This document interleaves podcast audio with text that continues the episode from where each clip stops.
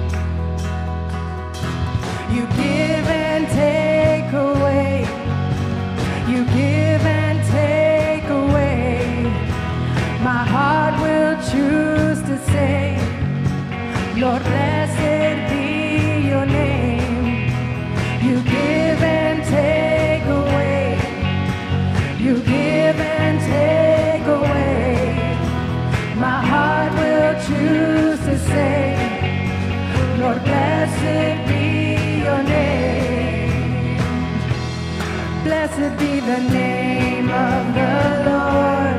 Blessed be your name.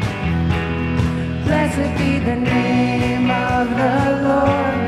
Blessed be your glorious name. Blessed be the name of the Lord. Blessed be your name. Blessed be the name of the Lord.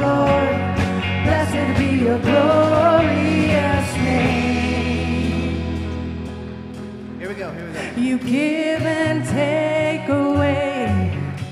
You give and take away. My heart will choose to say, Lord, bless blessed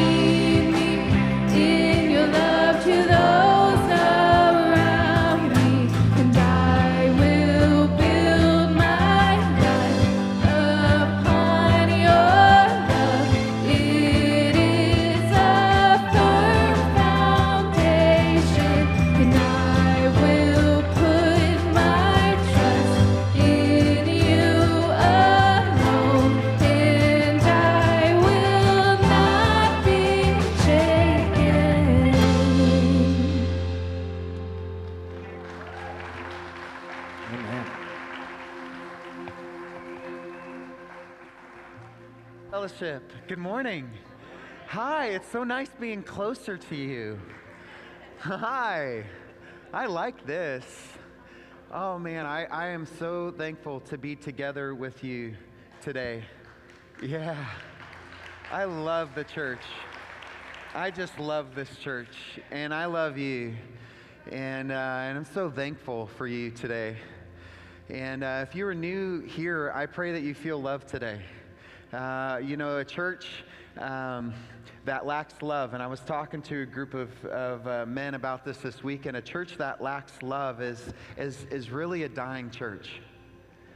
Um, and that, it doesn't matter uh, how many people attend a church, if it, there's no love there, oh, is Jesus there? Because where Jesus is, there's love. Yeah, and there's love up in this place, isn't there? Yeah, just a loving mess. Yeah. All right, well, it's our opportunity to give a portion of what the Lord has entrusted to us, to be generous givers.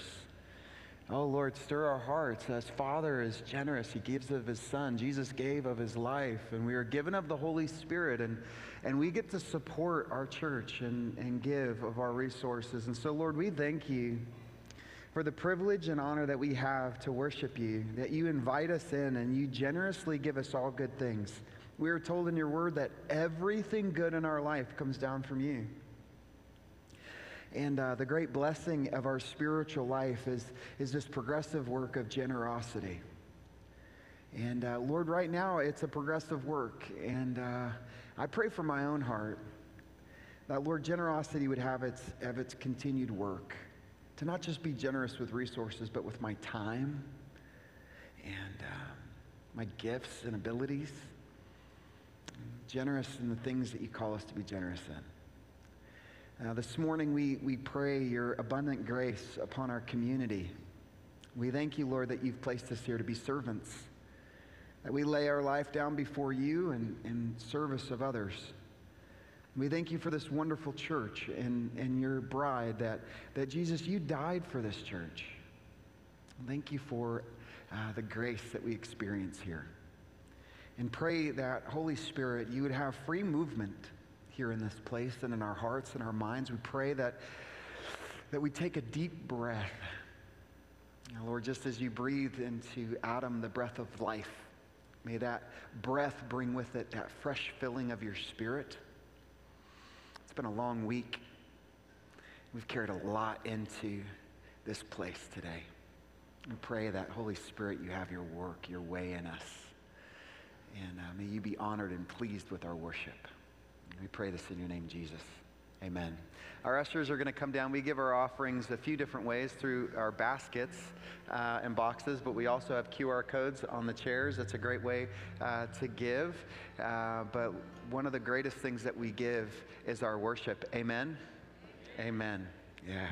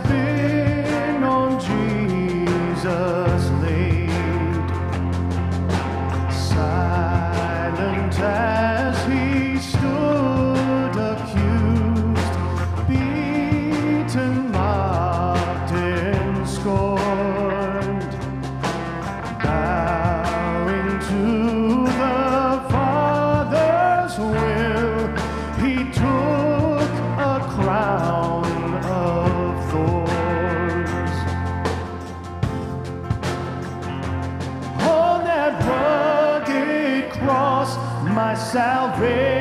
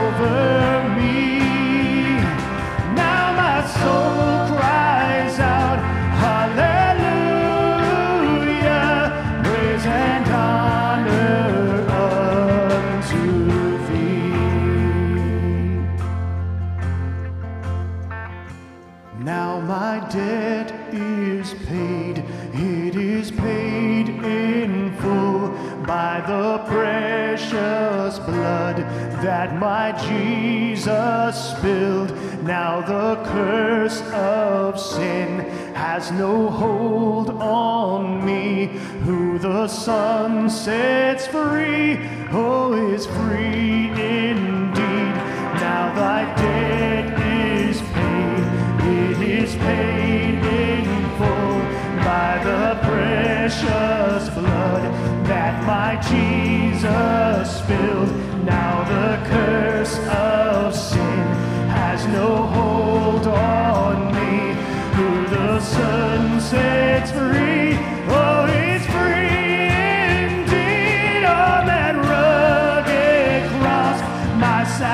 way.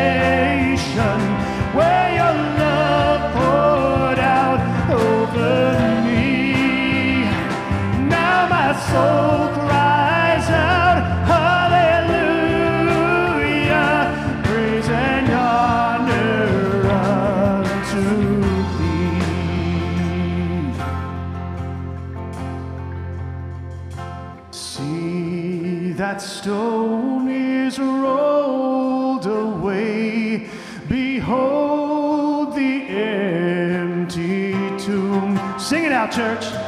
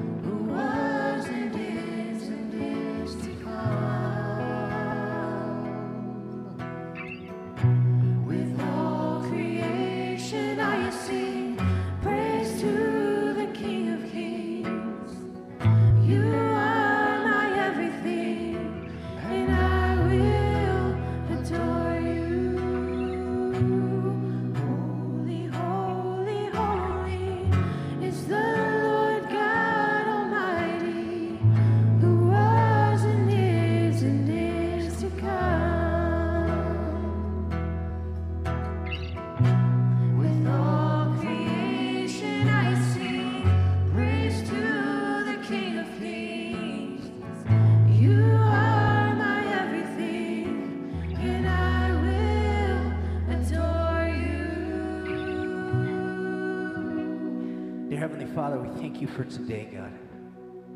God, we just thank you for who you are this morning and what you've done on the cross. God, I ask that you uh, provide peace and endurance for anybody that's struggling this morning. Help them to lay it at your feet. Just lay it. God, we just love you and we thank you. We thank you for loving us. Thank you. In Jesus' name, amen.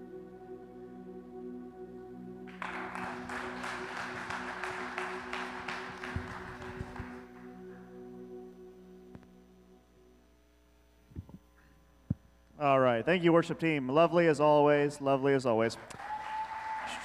All right. Uh, going to be very brief today, so keep up. On November 7th, the youth is having their potato bar fundraiser over in the youth room. Uh, it's going to be a good time filled with spuds, cheese, sour cream, what have you. Uh, all proceeds will go to camp. Uh, also, currently, we still have Operation Christmas Child running in the lobby. So if you are interested, please go see the table for more information. On the 19th and 20th, the youth will be having a lock in at Group Dynamics. Uh, it's going to be a fun uh, community or, or community event. Uh, they're going to get together, they're going to spend all night together. Uh, chaperones, don't worry, the deodorant mandate will be strictly enforced. all right, thank you, thank you. Uh, that's all I have for you today. Uh, youth, come see me afterwards in the lobby. I have a glorious task for us. Other than that, thank you very much. Thank you. Thank you, Keegan. And thank you, worship team. And thank you all for worshiping together. We come to a worship service. And part of our service is we we worship together. We all play a role. And I just to hear our voices together this morning, wow, powerful stuff. Powerful. Well, this morning, um, before we get into the word, and we are going to get into the word. Everybody say word? Yeah, we're going to be in the Word. Um, but before we do, we have a really uh, an amazing, uh, super awesome announcement uh, for you as a church. Barbara Brown, come on down here. Uh, Barbara Brown, if you do not know Barbara Brown, uh, Barbara Brown has been our executive admin here at Firewheel uh, for the last five or six years. Is that about right? Five or six years. And um, she and I have, have worked very, very closely together. And I, and I got to tell you, one of the great blessings of my pastoral life is to be able to work with uh, people like Barbara Brown. Um, yeah, absolutely. Um, and as many of you know, like over the last uh, probably six months, we have been in prayer and we have been seeking our new children's director. And um, it's been really difficult. Barb and I have, have done just about anything you could imagine to find this children's director. And we've put uh, all kinds of job posts out, and we've interviewed, and resumes, and resumes, and resumes. And um, we just could not find this person because there's, there's nothing, in our opinion, more important than our kids. And uh, discipling and training our kids and giving them Jesus. And um, so our hearts have, have really been burdened by this, and to the point where um, about a month ago, it's about a month ago, we, I, Barb and I walked over to the children's building and we began praying over it.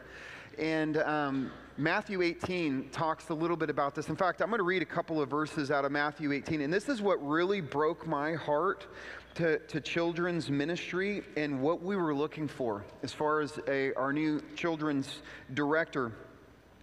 At that time, the disciples came to Jesus saying, Who's greatest in the kingdom of heaven? By the way, the disciples were bickering about themselves. They thought they were the greatest. And what Jesus did was phenomenal. Uh, and it, it, was, it was absolutely uh, disorienting for the disciples because they didn't quite get it at the time. But what Jesus did was he took a child and he put the child in the midst of them and he says this this is, this is crazy. He says, Truly, I say to you, unless you turn and become like children, you will never enter the kingdom of God. Like children are the greatest picture. Children run around are the greatest picture of the kingdom of God. I'm like, what must the kingdom be like? A lot of fun. You ever seen a five year old wake up? They're just like, where's the party? I mean, it's just awesome. Uh, you'll never enter the kingdom. Whoever humbles himself like this child is greatest in the kingdom. And then whoever receives, check this out. Check this out. This is crazy. Uh, Matthew 18, verse 5. Whoever receives one such child, one such child in my name receives me. That when we welcome and we receive one child at Firewheel, that Jesus comes with them. How crazy is that? Isn't that amazing? And it goes on to say, um, it, well, there's, there's some consequences if you lead one of these astray. Uh, pretty crazy. Whoever causes one of these little ones who believes in me to sin to walk away, it would be better for him or her to have a great millstone fastened around his neck to be drowned in the depth of the sea. I'm like, yo, kids are pretty important to Jesus. Amen? Y'all, y'all can see that? Do you know what I mean? And uh, so children need to be important to us because Jesus said, I'm going to build my church. And, and this is his church. This isn't our church. So he dictates the terms of his church.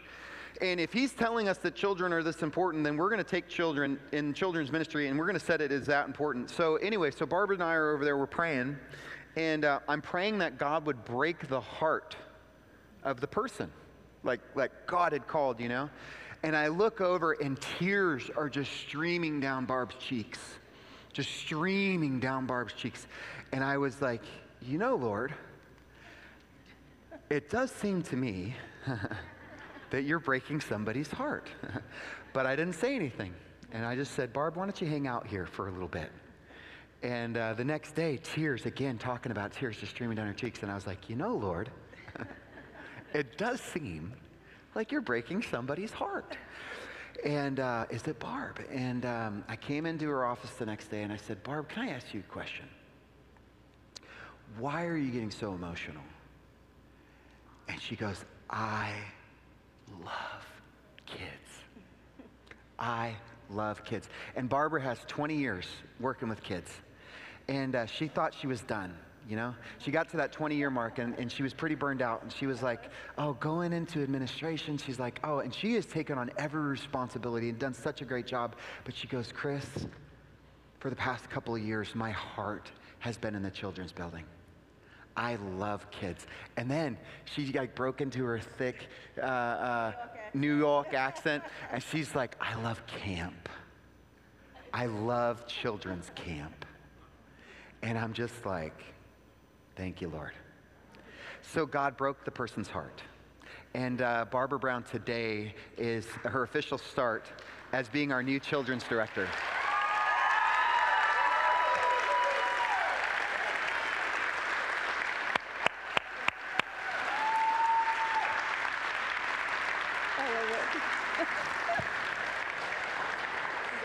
You're going to do such an amazing job. And so we're going to pray over Barbara. Lord Jesus, we thank you for Barbara. Lord, she brings us so much joy and uh, such a heart to love you and serve you. And you broke her heart. Oh, break our hearts for these children. And, uh, and Lord, this is the, the lady who's going to shepherd our hearts to love these kids and to love our kids and to love my children. Lord, she desires to give them you. So fill her up fresh whole. Give her an anointing for this ministry. Fill her with fire and with passion that it would be fanned into flame and, and draw those, those people who have a, a heart and a passion. Their hearts are broken for the children. And, and Lord, we're praying that these kids, this generation, would be raised in the faith. Lord, we're praying powerfully over them, Lord, that they are of the kingdom, that when we invite one into this church, we're inviting you and so, Lord, we invite you here. We invite the littles here, and uh, we are going to love them and we're going to disciple them. And we thank you for the calling that you've placed on Barbara's heart, and we're going to honor that calling. And uh, Lord, we rejoice today. In your name we pray. Amen.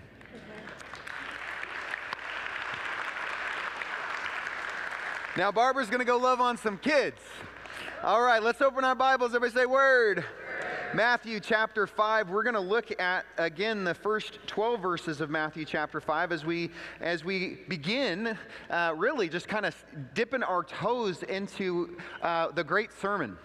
Uh, found in the early chapters of Matthew's gospel. It is, it is in my opinion, a, a section of scripture that a Christian should often find themselves in. I believe that Matthew chapters 5 through 7 should be a very well worn path in our Bibles. And we, we are looking at what are called the Beatitudes, that this is the pathway of the blessed life. And I'm going to tell you, we looked at the first four last week, very convicting. And uh, this week, wow, um, very convicting stuff. Because as I've been studying and as I've been going through these, I've come to realize that uh, my heart needs some surgery. And uh, I need to come under the care of the great physician and uh, have some of the hardness of my heart uh, uh, softened. That sclerosis, that plaque, and um, oh Lord, humble my heart uh, to your word chapter 5, verse 1, seeing the crowds. Uh, if you have your Bible, I want you to just look up at verse 25 of chapter 4. Uh, in my Bible, it's right up top. Um, and we're told in chapter 4 of verse in 25 that great crowds followed him from Galilee and the Decapolis and Jerusalem, Judea, and from beyond the Jordan. And so when you look at chapter 5, verse 1, what it's doing is connecting you to chapter 4, verse 25. So those are the crowds that are following Jesus. So he went up on the mountain, and when he sat down, his disciples came to him. And as we saw last week, a disciple is a learner. And so there's a group of people who were following Jesus to learn from him. I mean, many came for many reasons, right? Some came to be healed, others came to see him. They'd heard these messages, uh, these words about Jesus. They'd come, he's famous. Uh, but others came to learn from him. And he opened his mouth and he taught them, saying, Blessed are the poor in spirit, for theirs is the kingdom of heaven. Verse 4 Blessed are those who mourn, for they shall be comforted. 5 Blessed are the meek, for they shall inherit the earth. 6 Blessed are those who hunger and thirst for righteousness, for they shall be satisfied. Blessed are the merciful, for they shall receive mercy. Blessed are the pure in heart, for they shall see God. Blessed are the peacemakers, for they shall be called sons of God. Blessed are those who are persecuted for righteousness' sake, for theirs is the kingdom of heaven. Blessed are you when others revile you and persecute you and utter all kinds of evil against you falsely on my account. Rejoice and be glad, for your reward is great in heaven, for so they persecuted the prophets who were before you. What is the repeating theme? What is the one word that you continue to read? Blessed. Lord, we approach you. Your word says that this is the pathway to the blessed life. Jesus, you tell us this is the pathway to the blessed life. We're going to believe that by faith. And so we're going to ask that you do the necessary heart surgery, soul surgery, so that we not only learn about these blessings, but we live them. Oh, that we would live out our faith. In your name, amen. So we are again walking up this windswept hill of the, uh, by the Sea of Galilee. I love this picture. It is a picture of a father and son, and that really is the picture, family, of, of our discipleship in our homes. We take our family by the hand and, and we walk them up this hill, and, and this is really a place where we sit at Jesus' feet. Mom, dad, grandma, grandpa, this is our opportunity to disciple our children, and, and our kids are going to sit at the feet of the one we sit at. So when we sit at the feet of Jesus, we invite our children to join us. And, and, what a blessing that is that we are all learners. And so we have come, and I believe we are here today to sit at Jesus' feet. You've not come to sit at my feet, you've come to sit at Jesus' feet to learn from him. Amen? And last week we looked at the first four characteristics of the kingdom of God, the first characteristics of a life that's truly blessed as the Sermon on the Mount unfolded. And we saw that these, these characteristics are profound. The first characteristic we looked at were, uh, was to be poor in spirit, to be impoverished of soul, to approach the Lord with nothing. Total spiritual bankruptcy. But that's when the gates of the kingdom swi- swing wide. We looked at, at mourning. Blessed are those who mourn. And you look at that, you're like, how could that be a blessing? How is it a blessing to mourn, to have sorrow? Where we're told that the blessing is comfort. That when we mourn, we will be comforted not only in this life, but in the life to come. We looked at the blessing of meekness, a characteristic of meekness, of, of humility, uh, uh, of not being inflated with a sense of, uh, of one's own importance, to be others focused. Well, we told that to take that posture is, is inheritance of the earth itself. And then we looked at blessed are those who hunger and thirst for God. Uh, we hunger, family. We're a hungry and thirsty people, and we're going to hunger and thirst for something, and we're going to try to satisfy the, the hunger and thirst of our souls with something. Well, the only one who will satisfy that hunger and thirst is the Lord, and the only thing that satisfies the soul is the Scripture. And so we looked at those first four characteristics, and, and I tried to kind of boil it down into a succinct statement of summarizing the first four Beatitudes. And this is, this is kind of unique. So I'm borrowing a statement from a recovery program because I really can't find a statement that better encapsulates the first four Beatitudes. And, some of you may be familiar with this when you read this. Maybe you've been in a recovery program or you've heard of people in a recovery program. But if you've heard this before, you're going to immediately go, oh, that's step three. We will experience the blessed life when we humbly turn our will, oh, the will, huh, and our lives over to the care of God. Yeah, that's really when we start to experience. When we surrender our will and our lives to God, that's where the spiritual life begins. Someone want to know the secret to the spiritual life? You want to live a life that's truly spiritual? It begins at surrender. So now we turn to the fifth characteristic of the kingdom of God and the fifth characteristic of a life truly blessed. And, and it is a life that is marked by mercy mercy as, uh, as the sea. Uh, Matthew 5 7, blessed are the merciful, for they shall receive what? Mercy. It's a beautiful word. Uh, mercy is a beautiful word. It means to be greatly concerned for those in need, to be able to look at somebody's lowly physical or spiritual condition and be moved. Like from the core and the innerness of our, of our, of our being, to be moved by compassion. But it's, it's not a compassion that stays motionless. Mercy moves, mercy takes action. Mercy is compassion in action. You see, God looked down on our lowly estate, our physical life and our spiritual life, and he was moved to the extent that he sent his son to the cross. Mercy motivated the cross, his death, his burial, his resurrection, and his suffering, so that we can have life. He looked down, and that was what he was moved by. And so, how are we to respond? As recipients of God's mercy, how are we to respond to others? I'm reminded of Jesus' words in Matthew 10, verse 8. I quote here from the Amplified Bible Freely you have received, freely give. If you are a recipient of mercy, which for those of us in Christ, we are recipients of his mercy, we are to then be givers of that mercy. We're not just to be recipients. Well, there's two parables that capture mercy beautifully. And as we look at these parables, you're going to see two things. One, mercy moves. It should, by the way. If mercy is at work in our hearts and our lives, it moves us to care for people's physical needs, to like see people and to be moved to meet their physical needs.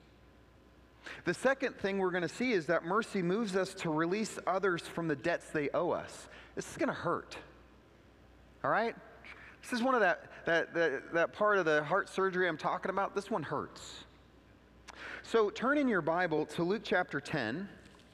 Luke chapter 10, and we're going to be picking up in verse 25, Luke 10 25. And this is the parable of the Good Samaritan. We're very familiar with the parable of the Good Samaritan.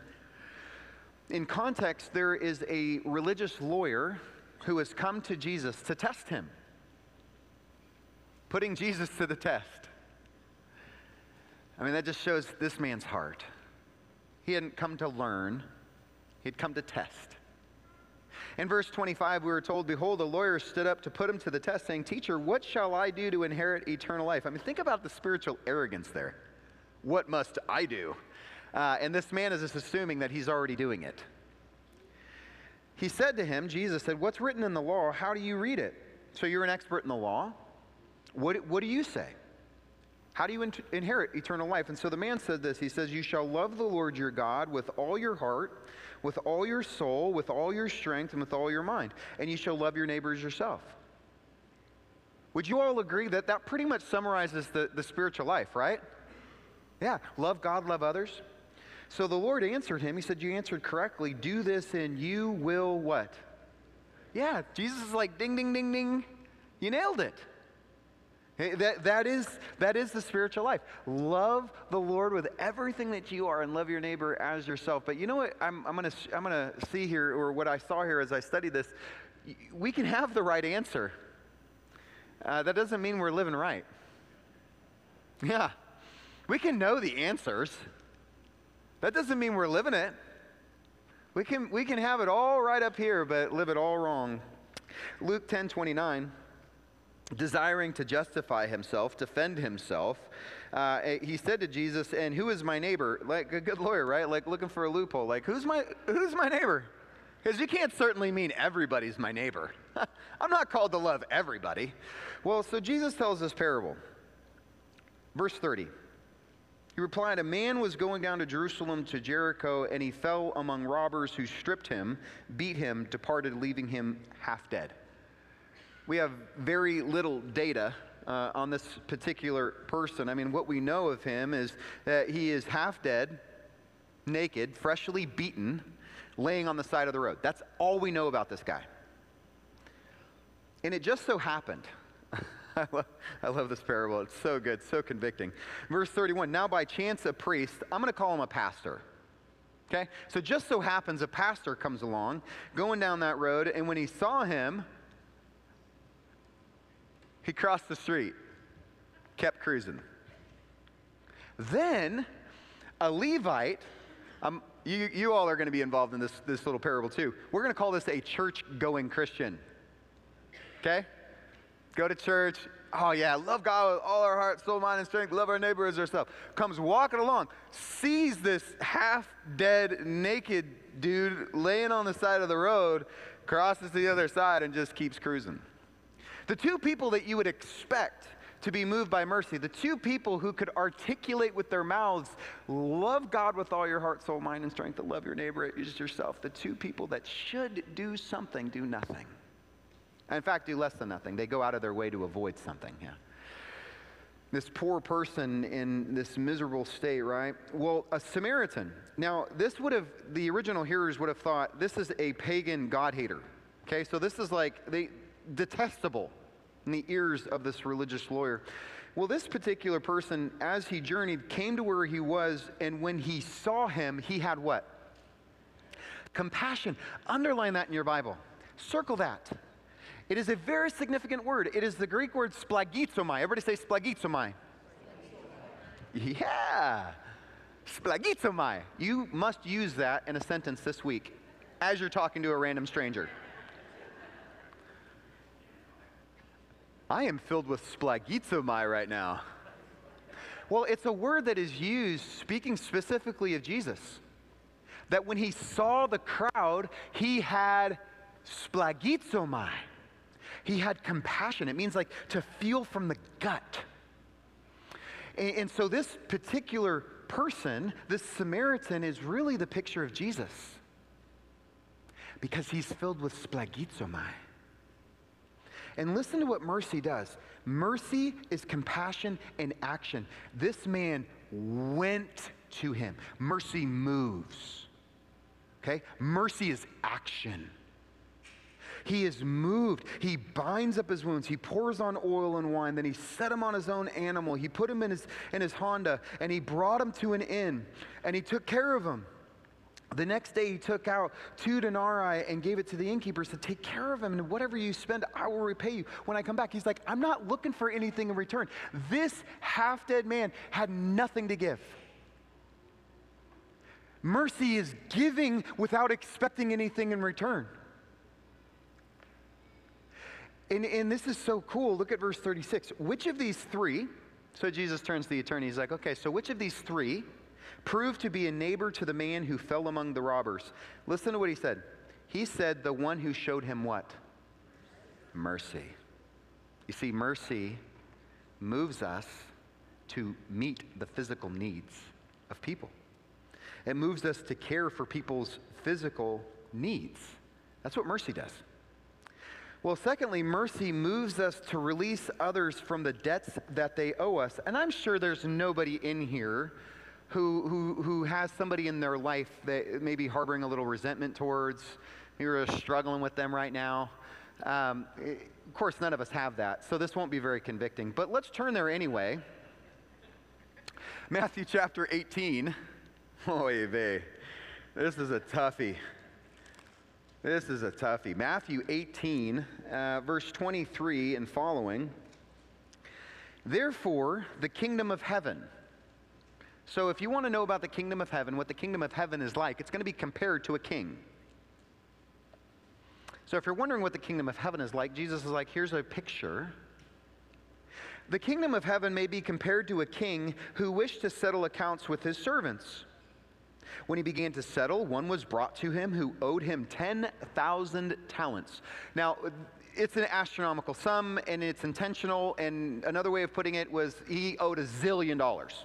Like he owed a gazillion zillion dollars. And he's brought up, and, and the servant is, is, there's no way he's going to be able to pay. Uh, verse 25, and since he could not pay because he owed a gazillion, jillion, zillion dollars, all that, his master ordered him to be sold with his wife and his children and all he had, and a payment to be made. This is a short sale of the man's entire existence.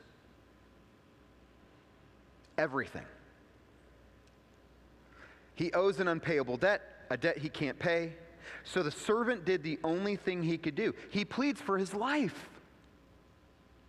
Verse 26 So the servant fell on his knees, imploring him, I mean, just begging, please.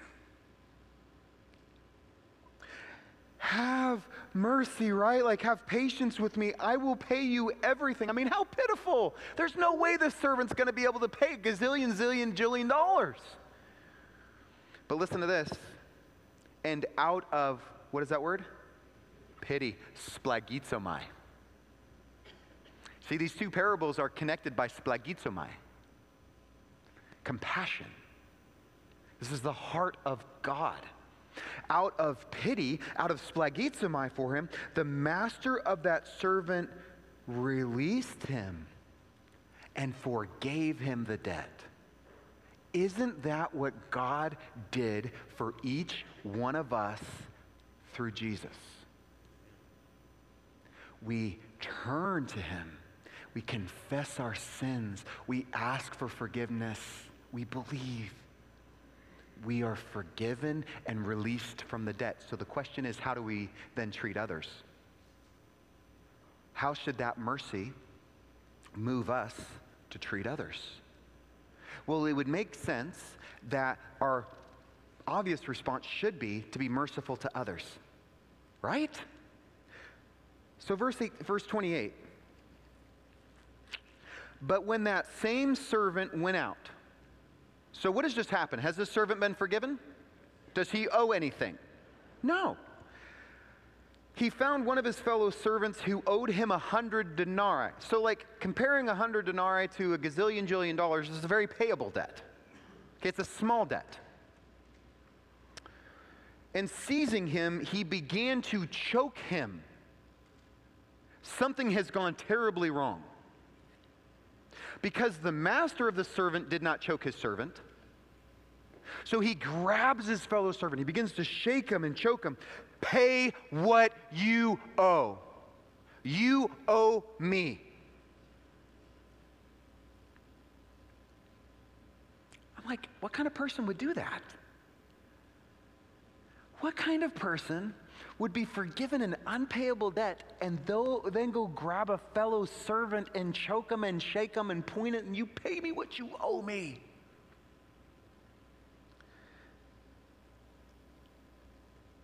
I mean, think about that person on the roadway who cuts us off. And we're like, oh, pay me what you owe me. How about that selfish person at Walmart? You, oh, you're going to cut in line in front of me? You don't see me standing here? Pay me what you owe me. How about that person at the office? How about your boss? Pay me what you owe me. How about your spouse?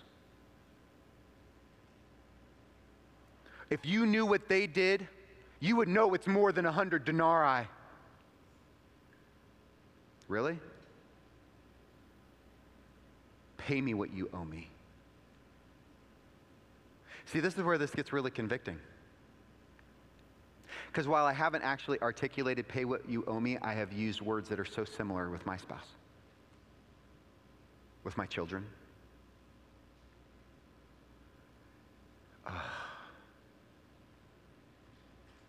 Verse 29 So his fellow servant fell down and pleaded with him, Have patience with me, and I will pay you. Like he does the exact same thing. He's like, Please forgive my debt. He quotes the first servant. But look at verse 30. He refused and he went and put him in prison until he should pay the debt. What an injustice, right? And when the king heard about it, he was furious. Verse 32 His master summoned him and said to him, You wicked servant, I forgave you all that debt because you pleaded with me, and should not you have had mercy on your fellow servant? You see, mercy? Forgiveness comes down to mercy. Mercy moves. Mercy does something. Mercy forgives.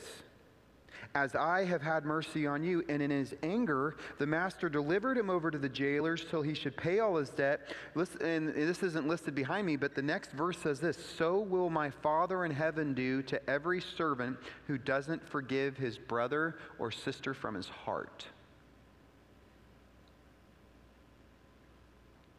That's heavy stuff. Mercy moves us to care for people's physical needs, absolutely. But mercy also moves us to release others from the debts that they owe us.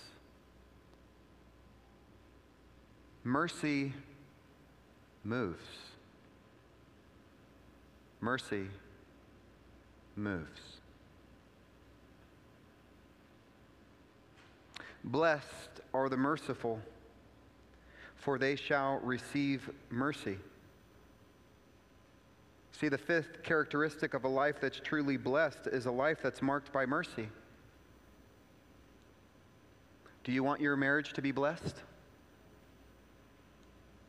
Be merciful. You want your parenting to be blessed? Be merciful. Do you want your coworkers to be blessed? Your neighbors?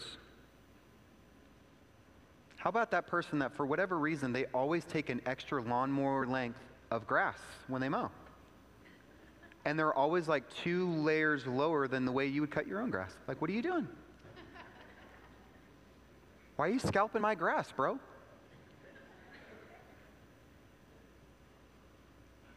You know what? I'm going to take a couple of mower lengths over and I'm just going to go.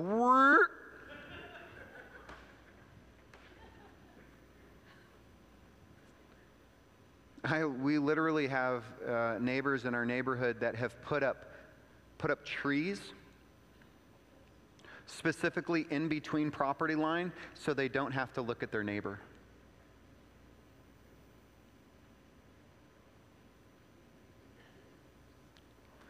And as Christians, gosh, what kind of testimony is that? When we start constructing walls in between people, for any reason, mercy moves. The sixth characteristic of a life truly blessed is a pure heart. And I'm, I'm just going to kind of introduce this one. And next week we're going to pick up here because I, I want mercy to kind of simmer for a while. I just feel like that needs to be the thing. Like, what's the theme of today? What's the theme of this week? Let it be mercy. You know, like just kind of let that thing hang out for a while. Mull it over, mill it over. Look at Luke 10. Look at Matthew 18. Think about it, pray about it. Because I'll tell you, this has been the one principle that has rocked my soul this week. What is it to be, what does it mean to be merciful? So, the sixth characteristic of a life truly blessed is a pure heart. Blessed are the pure in heart, for they shall see God. And, and that's what we're going to pick up with next week. We're going to look at pure heart. What does it mean to have a pure heart? Um, it means to have a clean, unstained, purified heart, a, the center of our physical and emotional life. It's a blessing to have a clean, unstained, purified inner life. Because when we have a pure heart, we are going to see God. And, and I don't know about you, but I want to see God. And even though Paul said, What I see, I see dimly, one day face to face, I want to see God as clear as I possibly can in this life. I, I want to have my spiritual spectacles cleaned in such a way that when I look through them, I can see God. And I can see God in service of others. And, and that's what we'll look at. But before we, we close this morning, um, the first application is, uh, move in mercy this week. In fact, this is going to be the only application. Move in mercy this week. Uh, mercy moves us to care for people's physical needs. So as I was preparing this, I left the office. Uh, offices, by the way, are in back. So if you're ever wanting to find our office, you drive around the big building and you come in these two doors. Anyway, just felt like, just in case you were curious. Um, so walking out of the office, I grabbed a bottle of water. because I was thirsty, which is why I grabbed a bottle of water, because that's what water's for, is to meet thirst. Anyway, get in the truck, I start it, and I put it in reverse. And I'm going to tell you every single step. I mean, absolutely. Put it in drive, turn the wheel, turn around. And I realized, oh no, I think I left the children's building unlocked. And I heard Barb going on Tuesday, uh, who left the children's building unlocked? So I was like, I'm going to go lock the building. So I drive around, and there's a gentleman sitting in front of the children's building. And, and he looks hot. You know, just looks warm. It's warm outside, and I'm, I'm looking at my bottle of water, and I'm like, but I want the bottle of water. Because I'm kind of thirsty as I'm sitting in my air conditioned truck. So then I was like, what would Mercy do? So I was like, hey, here's this bottle of water. Who are you? I'm Chris, and he told me his name, and we were talking for a minute. And um, he goes, yeah, I'm on this eight mile walk and uh, still got a ways to go, and it's probably taking about another 45 minutes. And, and he was telling me about his walk, and I was just talking with him, and I said, "All right, well, you have a have a nice afternoon." And, and I'm walking back into the children's building, and I'd actually locked it. You know, it was like those stove moments where did I leave the stove on, and I didn't leave the stove on. I'd locked it, and I'd set the alarm and all that, so I had to redo that. So I get back in the truck, and I'm like, "What would Mercy do?" Probably give this guy a ride. You know, I got an extra seat in the truck. Uh, so I pull up and I, I yelled at him. I'm like, hey, you want to ride? And he's like, oh my gosh, that'd be so great. So he gets in the truck and we're driving and we're talking and we drive him over and it wasn't very far and we were having a great conversation and it was such a blessing. You know, just be available. And frankly, had this not been on my mind, I probably would have missed that blessing. So don't miss the blessing this week. Don't miss the blessing. Carry an extra bottle of water. Look around. Who am I going to serve? Um, a little bit more convicting. How about the people who owe us this week? Some people owe us a real small debt. Some people owe us a real big debt. And we think we're putting them in debtor's prison, but we're the ones that are shackled. We are not free when we are carrying unforgiveness in our heart. So, what debt are you owed today? I you think about that debt. Maybe it's your spouse, maybe it's your ex spouse. I talk to some folks, and, and, they've got so much resentment towards their ex spouse, it's like they're reliving the hurt every single day rehearsing the hurt just constantly. I'm like, that's no life. That's not the blessed life. Who is it? What is it? We, we're going to pray. And we're going to ask mercy to have its work in us today. That we can, we can take that debt and we're going to imagine it. Uh, there was a hundred denarii, so there's a legitimate debt. We're going to say, okay, Lord, I'm going to, I'm going to, I'm going to imagine this debt right now. I'm going to call, I'm going to give it a number. And maybe right now, you're, you're, the debt that you're owed, you're like, oh, 100 denarii? We're talking like a thousand. Okay, it's still not 10,000 talents. They don't owe you a gazillion zillion. You've been forgiven that. So put a number on it right now. Y'all got a number in your head? Compare it to how you've been forgiven. Okay. And we're just going to put our hands out and we're going to pray. Lord, today we come before you as Christians, as Christ followers. And, and Lord, you have told us this morning that blessed, the blessed life is a merciful life. A blessed life is uh, caring for people's physical needs.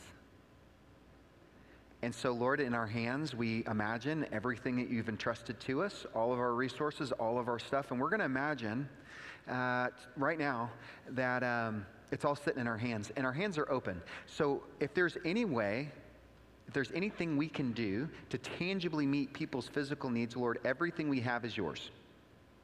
Use it how you freely choose to use it today and this week. And now we're, we're going to shift our attention to the debt that people owe us, Lord. And people owe us. Some owe us big, uh, but not what we owed you. See, we owed you the unpayable debt, a debt we could not pay. And so you sent your son to die to pay our debt on the cross. Uh, Lord, you have forgiven us radically. That's mercy. And so may that mercy have its work. And so we're going to imagine the debt. For some of us, people owe us a 100 denarii, maybe a 1,000 denarii.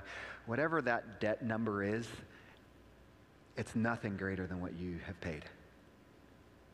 So, Lord, we're going to ask that mercy have its progressive work. We may not be ready to release that debt today, but we're going to ask that you begin that progressive work of mercy that we would progressively give you more and more of the debt because we're giving you the debt, you're taking the debt, and you will free us in your grace and mercy. We ask for freedom. And Lord, when we are inclined to grab up our fellow servant, demanding that they pay what they owe, I pray that humility would break into our souls and we would humble ourselves before that person and forgive them. Blessed are the merciful if you have not received Jesus as your Savior and you have not been forgiven. The Lord Jesus died for your sins on the cross. He was buried and he's risen. The Bible says, All who believe in him will not die but have everlasting life. If you desire to give your life to Jesus right now, in the quietness of your heart, tell him, Lord Jesus, I believe. I believe that you died for me. I believe you were buried, and I believe you've risen. I ask for forgiveness for my sins. I place my faith in you. If that's truly your heart's prayer, the Bible says you've passed from death to life. You are forever a son or daughter of the living God. Welcome to the family. We thank you for your grace today and your mercy. We pray this all in your name. Amen. All right, family. Uh, let's stand together. Stretch.